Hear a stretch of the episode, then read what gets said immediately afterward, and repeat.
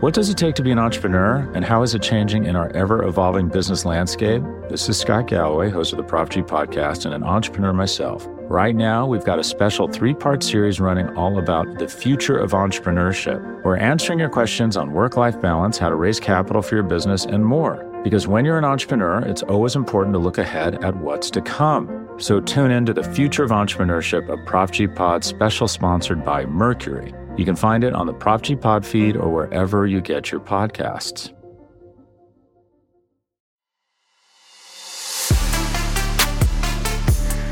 What's up, everyone, and welcome back for another episode of the QB Factory reboot brought to you by SB Nation and Bleeding Green Nation. We're recording on Tuesday, April 5th. So happy April. You know, spring is here. It's not really feeling like it yet, but it's here. And we are 23 days away from the NFL draft. Yeah, according to my trusty calendar, that's what it looks like. 23 days. It like. It's literally right around the corner. Time is flying. And so the coverage continues. On today's episode, we're going to continue to talk about the QB rankings. And we also have some really, really big news to get into. We're going to unpack the Eagles Saints blockbuster trade that went down on Monday. And we're going to share our thoughts. Who won the trade? You know, what are what are our thoughts on the trade? How does this impact Jalen Hurts? But I am your host, Raichele Privette. And like always, I am joined by my amazing co host, the one and only QB expert, Mark Schofield, who just knows everything and he's the best. But before we even get started, don't forget to rate, don't forget to leave a review, subscribe to our YouTube channel, follow us on social media. At Twitter, you can follow us at BGN underscore radio. And on Instagram, you can follow us at Bleeding Green Insta. But yes, Mark, first and foremost, did you watch the game last night? I didn't. Oh, I didn't. I basically, I basically, Rachel, I just kind of followed along because I was uh, I'm working. I'm finalizing my top 16 wide receivers for the draft Ooh. for USA Today because Doug Farrar and I we split up positions and we do top 11. But every year, about like halfway through watching receivers, I go back to Doug and I'm like, I can't narrow it to 11. Mm. And so mm. last year I did top 14. This year I'm doing top 16 and so I was right. I was finishing that up because that's coming out, I think Wednesday or Thursday, and I was just kind of like, I, I need to do something that's not sports. I feel so I, I, like, and uh, honestly, like weirdly enough, because of the draft and everything, mm-hmm. I don't watch a ton of college basketball anymore. I used to. I don't either like, until March Madness comes around. when March Madness comes around, I'm on the bandwagon. I'm on. Yeah, yeah. My brother-in-law is a he went to UNC undergrad. He's a huge oh. UNC guy. Uh, so he and his mom were there. Like they were so at cool. the the game Saturday night, and then they were at the game last night. And, and so I have another buddy um, who's also friends with my, my brother in law. He and his wife were at Chapel Hill. They went to the Dean Dome to watch the game. You okay. know, there. So, but yeah, apparently I missed a good game. You did, and I'm like an early bird. I'm sleep. If you know me, I am sleep every night by 10 and 10 p.m. You know, like I go to sleep early, but I stayed up and I watched the entire thing and it was really, really good. Of course, the team that I wanted to win, UNC, they lost. So it was kind of yeah. sad, but it was a hard fought game the entire time and a really historic uh, comeback. That's yeah. I, I, thought it was like I checked it on Twitter. I, I, I was like, oh man, UNC's running away with this. All right, well, I guess I don't need to turn it on. And then my wife and I were like watching TV, and she's like, "Do you want to turn this game on?" I'm like, "Yeah, yeah, I'm fine. I'm fine. I guess I should have watched it. Though. You should have, but it's you know it is what it is. You saw all the highlights. Everything you know, need to know is right on social media. So yeah, I mean that's the beauty of social media. That's the one good thing about it. Like if you yes. want to follow along with something that happens, whether it's a, a college basketball game, a, a, Oscars moment that apparently yep. nobody will stop talking about. Yeah, like you just need Twitter. Just yeah. Well, that's not what we're here for. We are here to talk Eagles. We're this trade. Like, let's yep. get into freaking trade. But first, I'm sure you have your movie quotes. I have song lyrics, or do you have lyrics? Whatever. I, I, I do I do have a movie quote because when we were flipping shadows, we came across a few good men, which okay is a classic, and obviously the old lawyer in me loves it. Um, and there there are many quotes from from that movie which are fantastic. There's the oh, you strenuously object. Oh, that's how it works. How you strenuously object, Your Honor. No, I strenuously object. That's that's always a good one. The random shot from uh Jack Nicholson at Lieutenant Weinberg is always a good one. But then there's the moment where where Tom Cruise is drunk and he thinks the case is going away from them. And he's having this fight with Demi Moore, and he's just like, shoot, shoot, let's play. Should we or should we not follow the advice of the galactically stupid? Which is just an incredible line. I mean, and my wife and I, we still quote that all the time. Um, never at each other. Maybe once uh, it was directed at me when she was asking if you know I but it, it's a fantastic line. And as we get closer to the draft and teams make some, so we say, curious decisions, it, it, it's a good reminder that playing the game, should we or should we not follow the advice of the galactically stupid, it is always a, fun contest for everybody to partake in. I like that. I like that. I chose movie quote um big Disney fan and I was torn between two different quotes, but the one that I went with it says it's from Brave, the movie Brave. Um, and the main character Merida, she says, "You control your destiny. You don't need magic to do it, and there's there are no magical shortcuts to solving your problems." And uh, Howie Roseman definitely Yep. took things into his own hands in this trade. Um, making this decision, I think, was a really good decision. I am here for it. Um, and I think that that shows that he sees the value in future picks, something that I don't think a lot of teams you know, see. So the fact that he was able to do this, I don't think that the Eagles lost anything from this. I was happy that they had three first round picks originally. I was like, yes, yes, they're going to do this.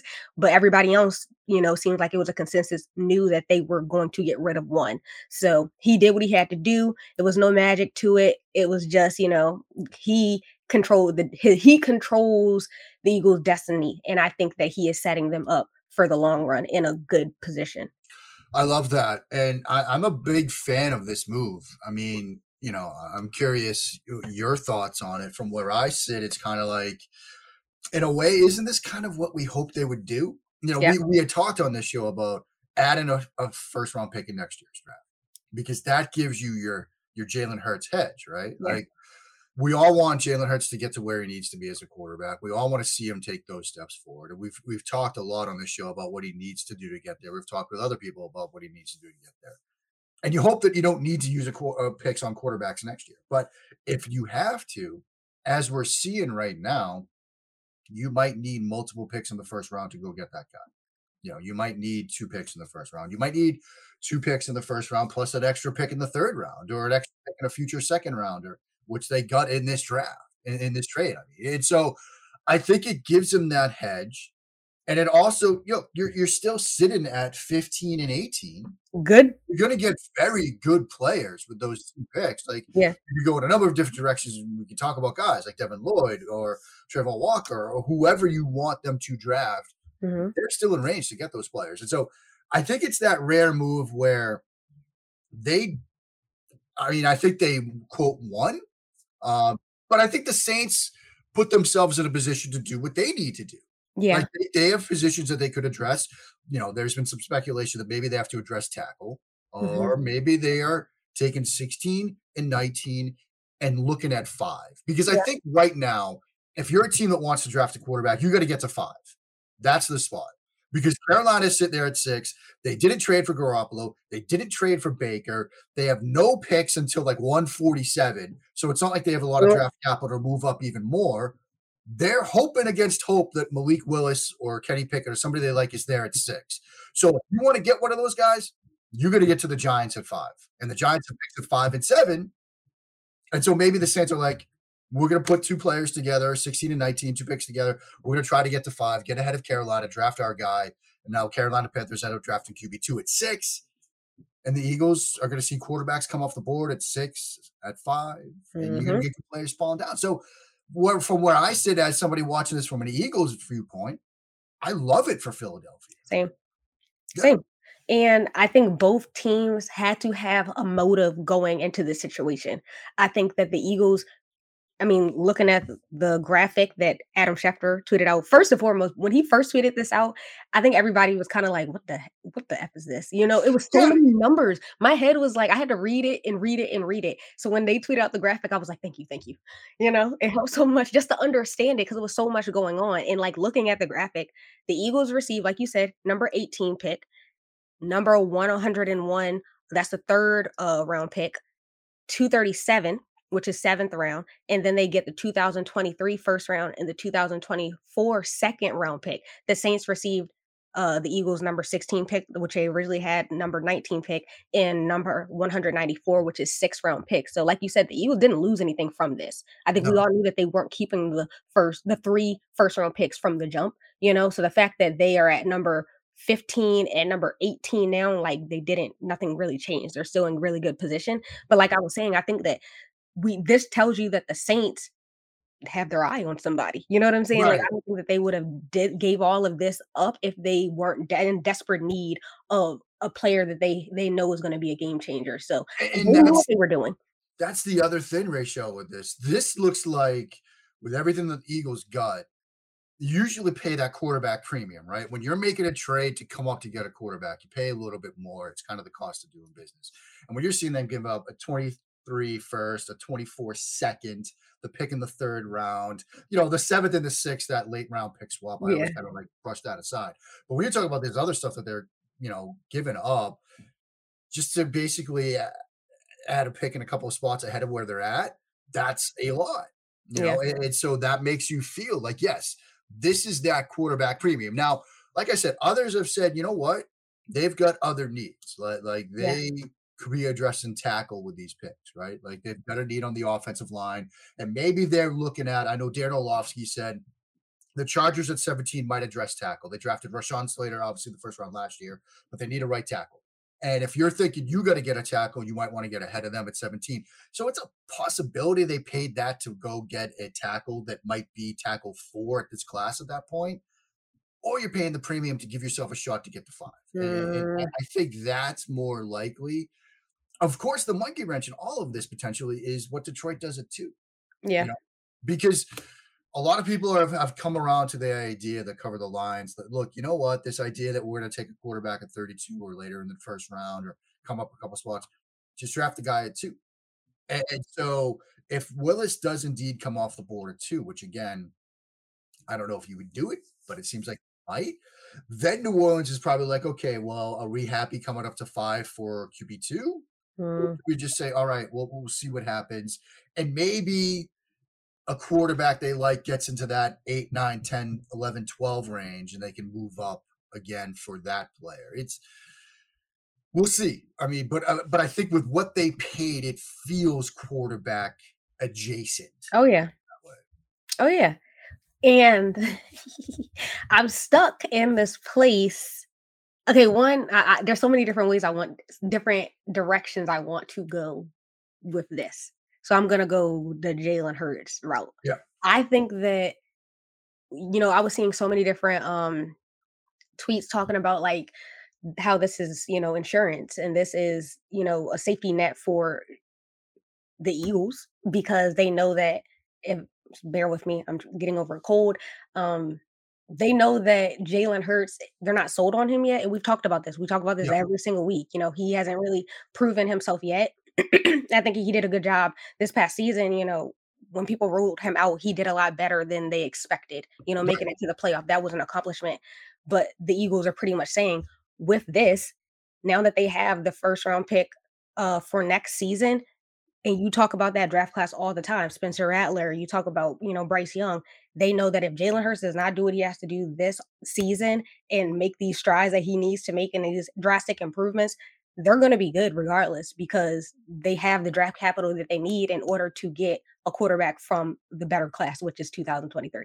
Yeah.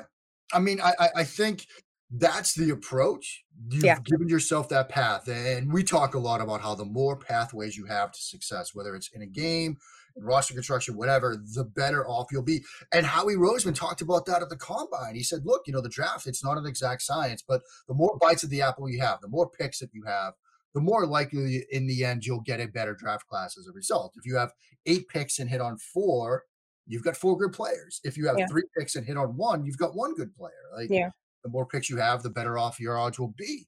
Yeah. The problem though is the grass always looks greener, you know, and, and this quarterback class is a great example of that because we're all sitting here right now. We're like, what do you do with Malik Willis? What do you do with Kenny Pickett? What do you do with Desmond Ridder? What do you do with these guys? Next year's class looks great. Bryce Young, CJ Stroud, Spencer Rattler, Phil Jurkovec, Will Levis. Like this is going to be a much better class next year. It doesn't always work out that way. I mean, this time last year it was, oh man, you know, this quarterback class, we're getting five in the top 15. That's great.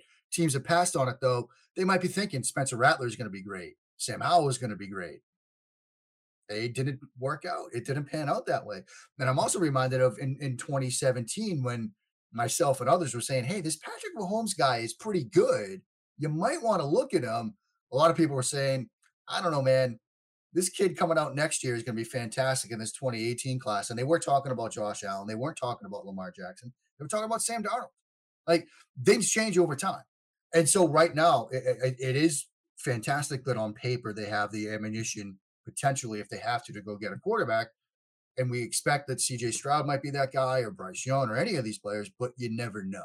And that's sort of the uncertainty about a move like this. Like mm-hmm. you give yourself that future capital if you need it, but you don't know what might be there when you get around to using it. Mm-hmm. I was like, the one thing that I am taking away from this, which is going to be pressure on Hurts regardless, is regardless of what everyone has to say, this was like fate for him. Like the Eagles wanted Russell Wilson at one point that didn't that fell through. It you know like he didn't want to come to Philly, and now the fact that this is happening, they've already been vocal about you know Jalen Hurts is our guy, and they've said it. But now that this has happened, it's really proved and and showed us that Jalen Hurts is the guy this year.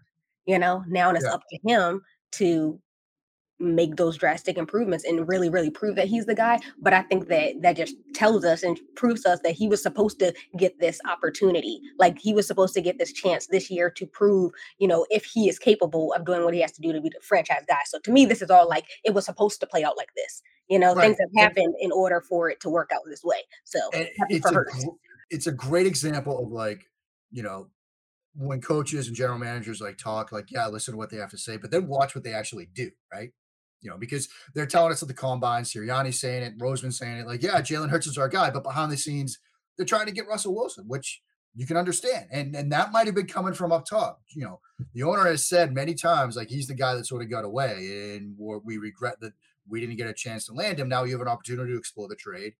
It doesn't fall through. It falls through. You don't get able to do it. And so, what's your next move? Instead of moving up with the three first round picks you have to potentially get to five to draft a quarterback, they trade one of them away for next year, which is a sign that, okay, well, we couldn't get Wilson. So now we're going to stick with Hurts. We're going to give him this year, put talent around him with those two picks. And if it doesn't pan out, now we've got two picks in next year's first round. We can then be aggressive and go get our guy.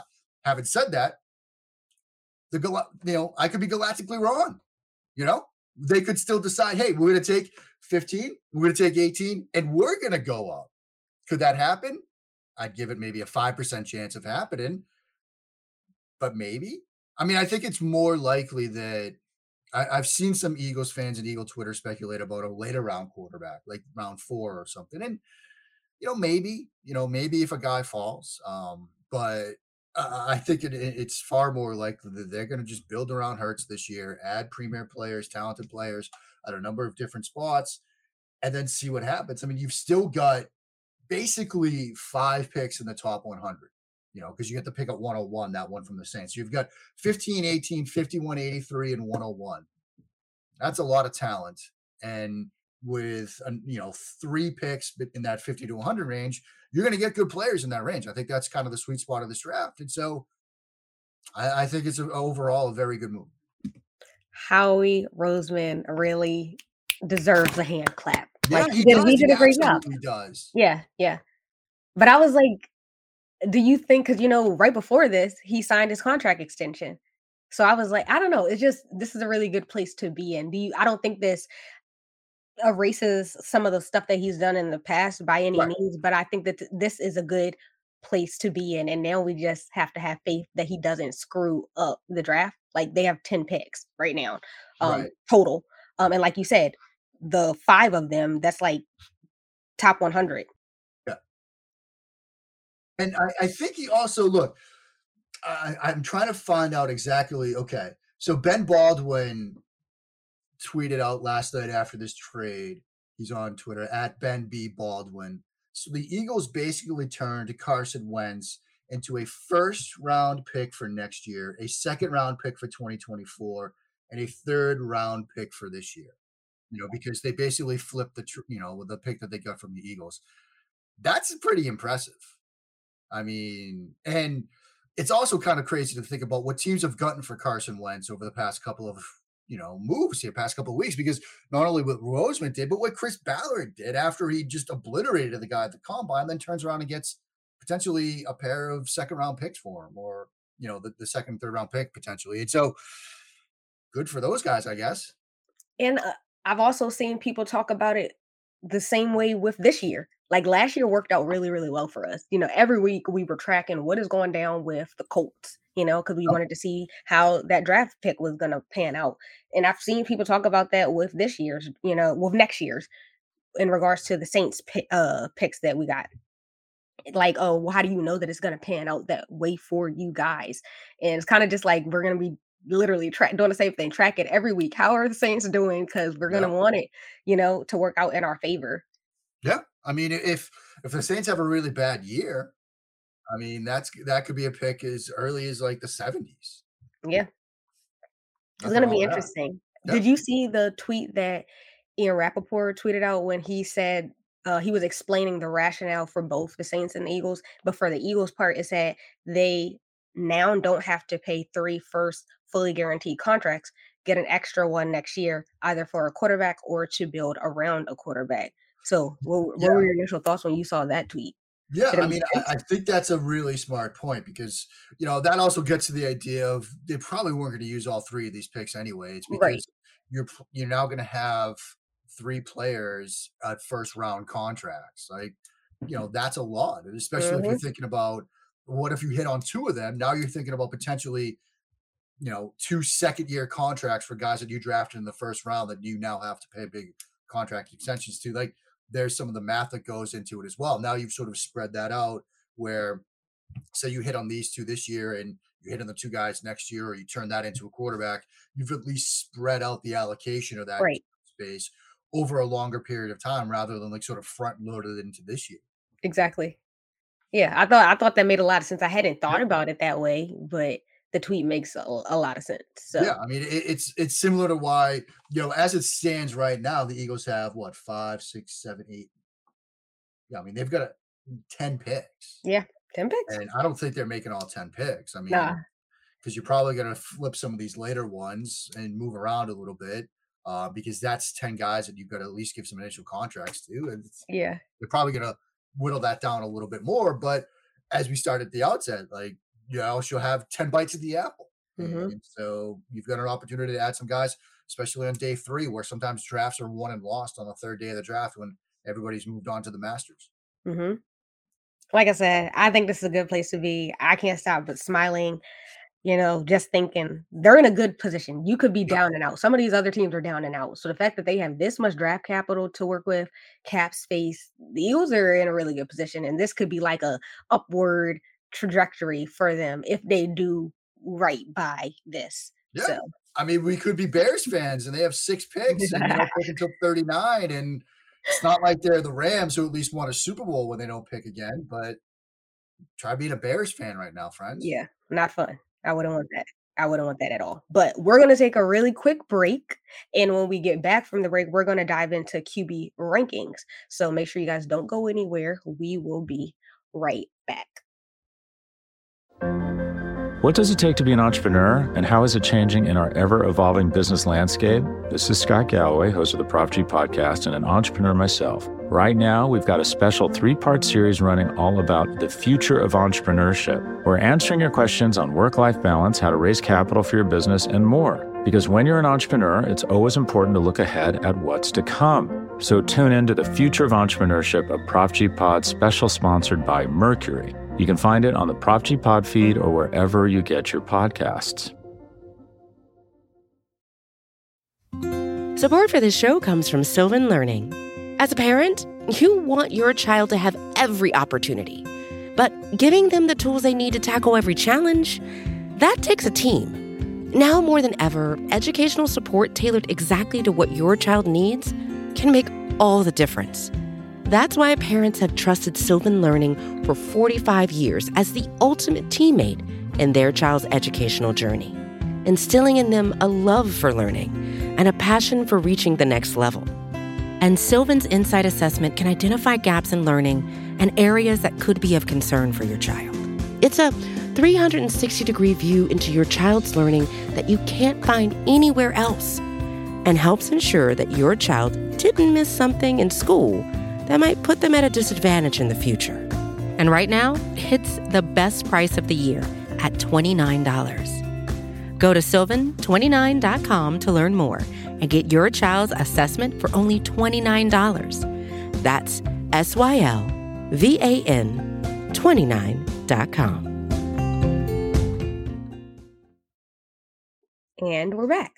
So, Mark, you wrote an article literally recently and you were you know pretty much looking Mm-hmm. at the qb draft prospects and ranking them so we're going to get into that and i know that you started the article talking about carson wentz we had already talked about carson wentz going to the washington commanders so and how that move has has such a has pretty much like told us what we need to know about this draft class so let's get into it Yeah, I mean, it- it's kind of you know, it's something we've touched on here, which is draft. The NFL has some questions. They have some healthy skepticism, shall we say, about this quarterback class. It's because we've seen teams that need a guy to start week one, teams that had a need for a starting quarterback for the first week of the NFL season that's coming up, went and got veterans.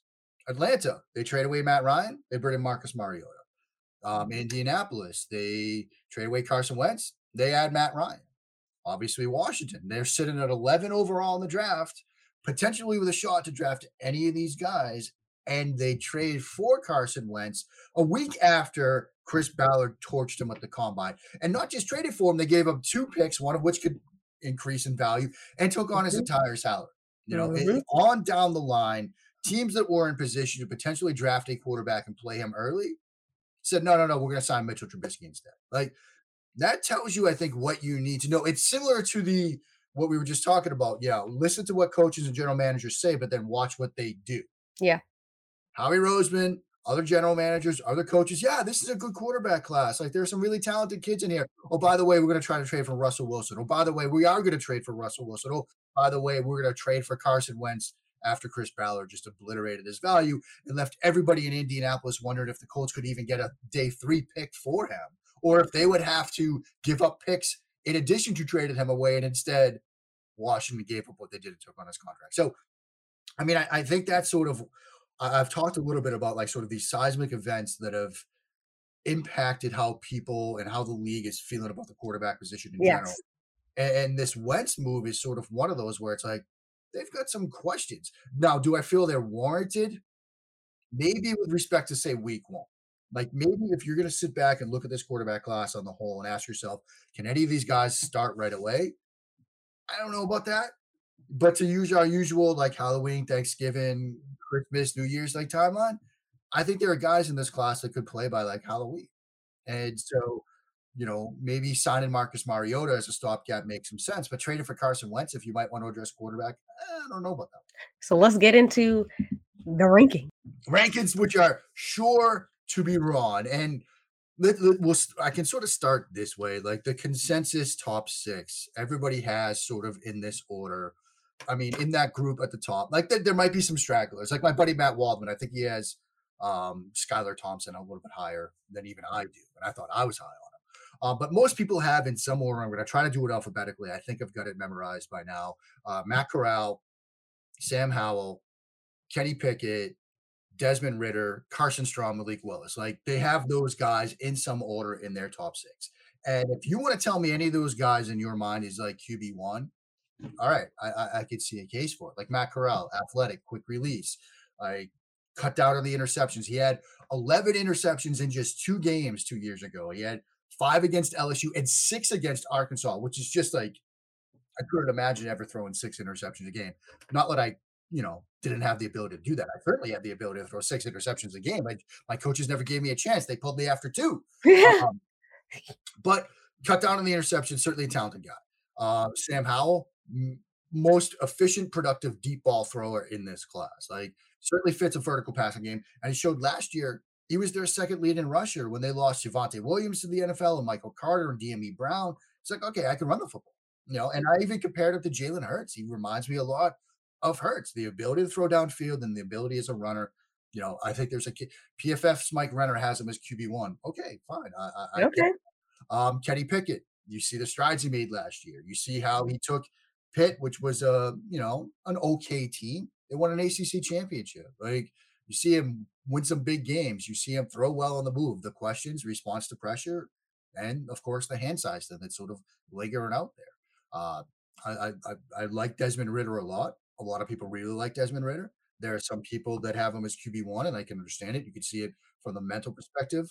You can see the athleticism, four five two speed, which we saw on the field on some designed runs and things like that. The sort of hand up there is accuracy. Now he's gotten better. You know, three seasons ago it was bad. Two seasons ago it was pretty shaky. This year it was better. But you got to put the football where it needs to be when it needs to be there, and mm-hmm. that's that's kind of part of the job. Um, Carson Strong might be QB one. 10 years ago. Oh, I'm going to say, really? he's Drew. He, in my mind, he's Drew Bledsoe. Okay. Okay. He's got a huge arm, but whether it's because of the knee, whether right, it's the injury or whatever, he yeah. can't move that well. And is Drew Bledsoe, even though he got drafted first overall years ago, is that kind of quarterback getting drafted first overall right now with where the game is? I don't think so. We saw it a couple years with Dwayne Haskins.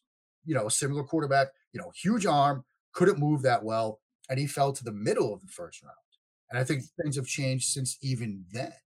So a quarterback with that kind of arm talent, but that lack of mobility, that's going to be an issue for NFL teams. Now, he can create space and slide, but it's not.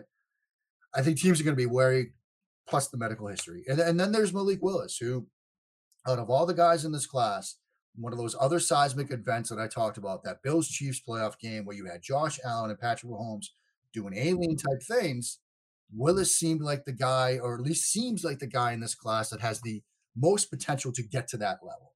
Now, maybe it's a 5% chance, maybe it's a 10% chance. Maybe there's other guys in this class like Pickett and Ridder that have a better floor, but he might have the best ceiling out of anybody. The question is going to be can you get him there? You know, Got it. the team that drafts him is going to think we can do with him what the Bills did with Josh Allen. And maybe okay. they're right.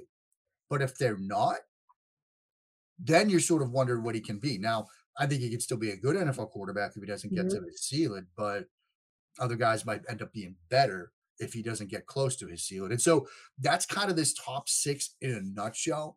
I went with uh, Willis is my one just because, yeah, in, in and I think Raichele, and you know, maybe you feel the same way in this draft class. Take the swing, like just just take the swing on, on the upside. Like you know, it, it's it's not like last year's where maybe the upside guy was a Fields or a Lance, but you knew like, yeah, Trevor Lawrence is gonna be really good. Like, you know, maybe he doesn't have as close to his ceiling as some of these other guys, but it's pretty close.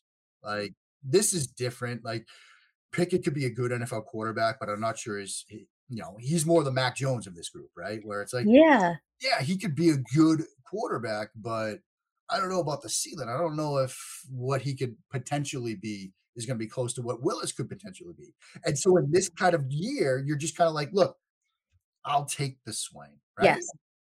You literally just answered the question I was going to ask you. So thank you. But that's what I was going to ask. Like, I know I think strongly that Malik Willis is going to be the first QB drafted, but I have been seeing a lot of people talking about Kenny Pickett. Um, so I was like, why would they, like what's the like what are they seeing him over Malik Willis? But you Yeah, I mean, I th- I think the case for Pickett over Willis is he's got the safer floor.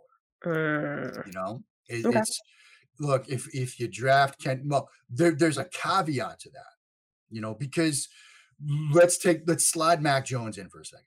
Okay. Know, if you've got Ken, Malik Willis, Mac Jones staring you in the face, like you draft Mac Jones, you win a national championship, like comes from Alabama, like accurate guy, like you're probably not going to get fired if it goes south. But if you draft mm-hmm. Malik Willis over him, you might get fired if it goes south. There's a potential similar argument at play with Pickett okay. Willis. The problem is Pickett's also an outlier, right?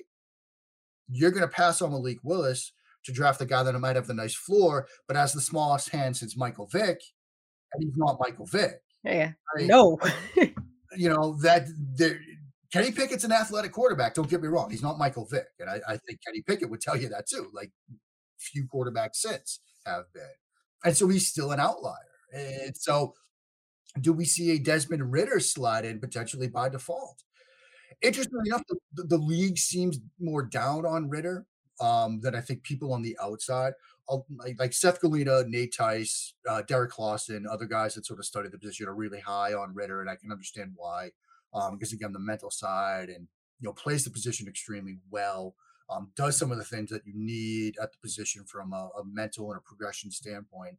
You know, the accuracy is my sort of hand up with him talking with some people last night about these quarterbacks. There were some people think, are we doing to Ridder what we did with Herbert, which was, well, we're not kind of sure about him, so we're gonna like step away and see what happens, and we're missing the fact that he might be the best guy in this group. I don't know if we're there, but maybe. Um, okay. But it's just again, I'm, i think you and I are on the same page here. In, in this quarterback group, you take the swing. Yeah. Like, to, and I think we're also starting to see this trend towards, you know, results over process. Okay. For years at the position, you know, myself, others, I think we're so dogmatic and, you know, can they read coverages? Can they go through progressions? No. Can you throw the football where it needs to be? Do you know where the nearest defender is and can you put the football away from him? When the play breaks down and you got a free rusher in your face, can you make a miss and create?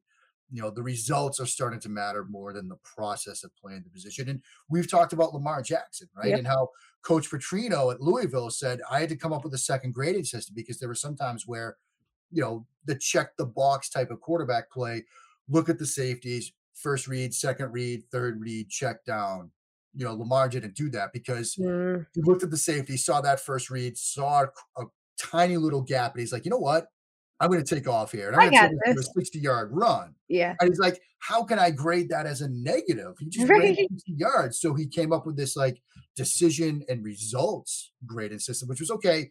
Your initial decision wasn't what we wanted you to do, but then you ripped off a 65 yard gain. So we'll give you an A plus for that and maybe a C for the decision. Like, yeah, coaches, I think philosophically are changing as well, where it's like, Great. yeah, we used to want the guy that's going to hand in the pocket and make the reads, the Drew Bledsoe now we're we're okay with the Kyler Murray because we know what that can do, and we know that the way the game is trending. And with the way the game is trending, the guy that paints by the numbers, Kenny Pickett, might wait a little bit longer than the guy that can create Malik Willis. Yeah, that's interesting. I like that you brought that up. Yeah, I have to do some research on that, but that's true. The game yeah. is not the same as it was. You know, it's, it's you gotta not. get with the times. I'm sorry. It, yeah, and, and, that's why I think, look, in you know, if this were 10 years ago, we'd be talking about Carson Strong a lot more. And people would be saying, like, yeah, like, yeah, we're worried about the medicals, but he'll throw a brace on, he'll be fine. He can grip it and rip it. You know, when you're when you're talking about guys like Jordan Davis, who at 341 pounds can run a 478, like yes, you know, and I get to for the blog of the boys show, a little plug here. Uh okay. Connor Livesay and I sat down with Kobe Dean last night, the Georgia linebacker. Oh, uh, interviewed him and he's talking about you know he was talking about like the workouts that those guys did on defense and okay like how athletic they are it's like yeah when you've got guys that are 341 pounds and can run 478 you better be able to move as a quarterback like when you're talking about a guy like Nakobe Dean who people are saying he's not running the 40 because you know he's slow watch his pick six against Florida where he hit like two, 22 miles per hour like that dude's not slow watch him on that play against Michigan where he tracks the back across the formation on a swing route, chases him down for a tackle for a loss. Don't tell me that dude's slow. Like when you've got guys like that out lining up across the field from you as a quarterback, you better be able to run a four. Or you don't have you a chance. to run a four four. Yes, like, you so won't have a chance. The game has changed. You got to be able to like move. Like you need some mobility, and so guys like Willis, Ridder, Matt Corral, um, the guys that can sort of move. Even even Sam Howell showed that this year. I think the league's going to look at them and say, yeah, we need guys like that because if you can't move from the spot, you're dead in the water. Yeah, I agree. Right there with you. Yeah. But we're 23 days away. That's crazy. Literally yeah, crazy. We're 24 days away from talking about CJ Stroud and Bryce Young ratio. The fact that it starts like I'm like, can you guys chill? Like chill. I saw something. Um, I'm losing it it was on uh NFL Live, and I was like, "Huh? Why are we talking about this so early?" But whatever, whatever. No, just just wait until the Saturday night the draft ends. You will see mock drafts. I'll, I will have watch lists. I mean, my buddy Trevor Sikkema dropped his first mock draft. Um, like literally the last pick was turned in in last year's draft, and five minutes later he tweeted it out, like his way too early mock draft for the next year. Like we people don't stop. No, don't they stop. don't stop. They're like on to the next. I need to know. Yeah. I need to be on to the next. And I, I, I love the way too early mock draft when it's like you don't even know like who's going to be picking where. Like, but no, it's with respect to the way too early watch drafts. They're a nice watch list resource. Okay, like, it gives you some names to know for the next year. Like I've been talking about quarterbacks. You know Stroud, you know Young, but Will Levis from Kentucky, Phil Jurkovec from Boston College, Spencer Rattler now at South Carolina. Like there are quarterbacks to start thinking about for next year's draft. And as always, somebody will come out of nowhere. We'll be like, who is this guy? You know, this year's version of Kenny Pickett. And so, you know, we'll get guys sort of coming out of nowhere, but we are 23 days away. We can almost we could see that light at the end of the tunnel. We literally can see it. So yeah. I am anxious and getting excited. And we are going to keep this draft coverage coming to you guys. We have some really big things in store. So make sure you be on the lookout. You know, every day we're putting out new content. But that's going to be a new, that's going to be a wrap. My apologies. For this episode of the QB Factory reboot, don't forget to rate, don't forget to leave a review, subscribe to our YouTube channel, follow us on social media, follow me and Mark on social media. You can follow, follow Raichele. I've said before, I'm going to stop asking nicely. I'm, I'm getting mad now. Getting yes. Mad. Follow me at Rachel Monique. Follow Mark at Mark Schofield.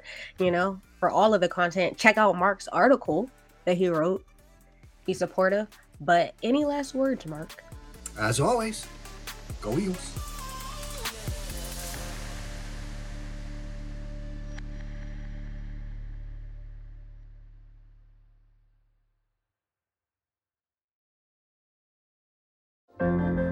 What does it take to be an entrepreneur, and how is it changing in our ever evolving business landscape? This is Scott Galloway, host of the Prop G podcast, and an entrepreneur myself. Right now, we've got a special three part series running all about the future of entrepreneurship. We're answering your questions on work life balance, how to raise capital for your business, and more. Because when you're an entrepreneur, it's always important to look ahead at what's to come. So tune in to the future of entrepreneurship, a Prop G pod special sponsored by Mercury. You can find it on the Prop G Pod feed or wherever you get your podcasts.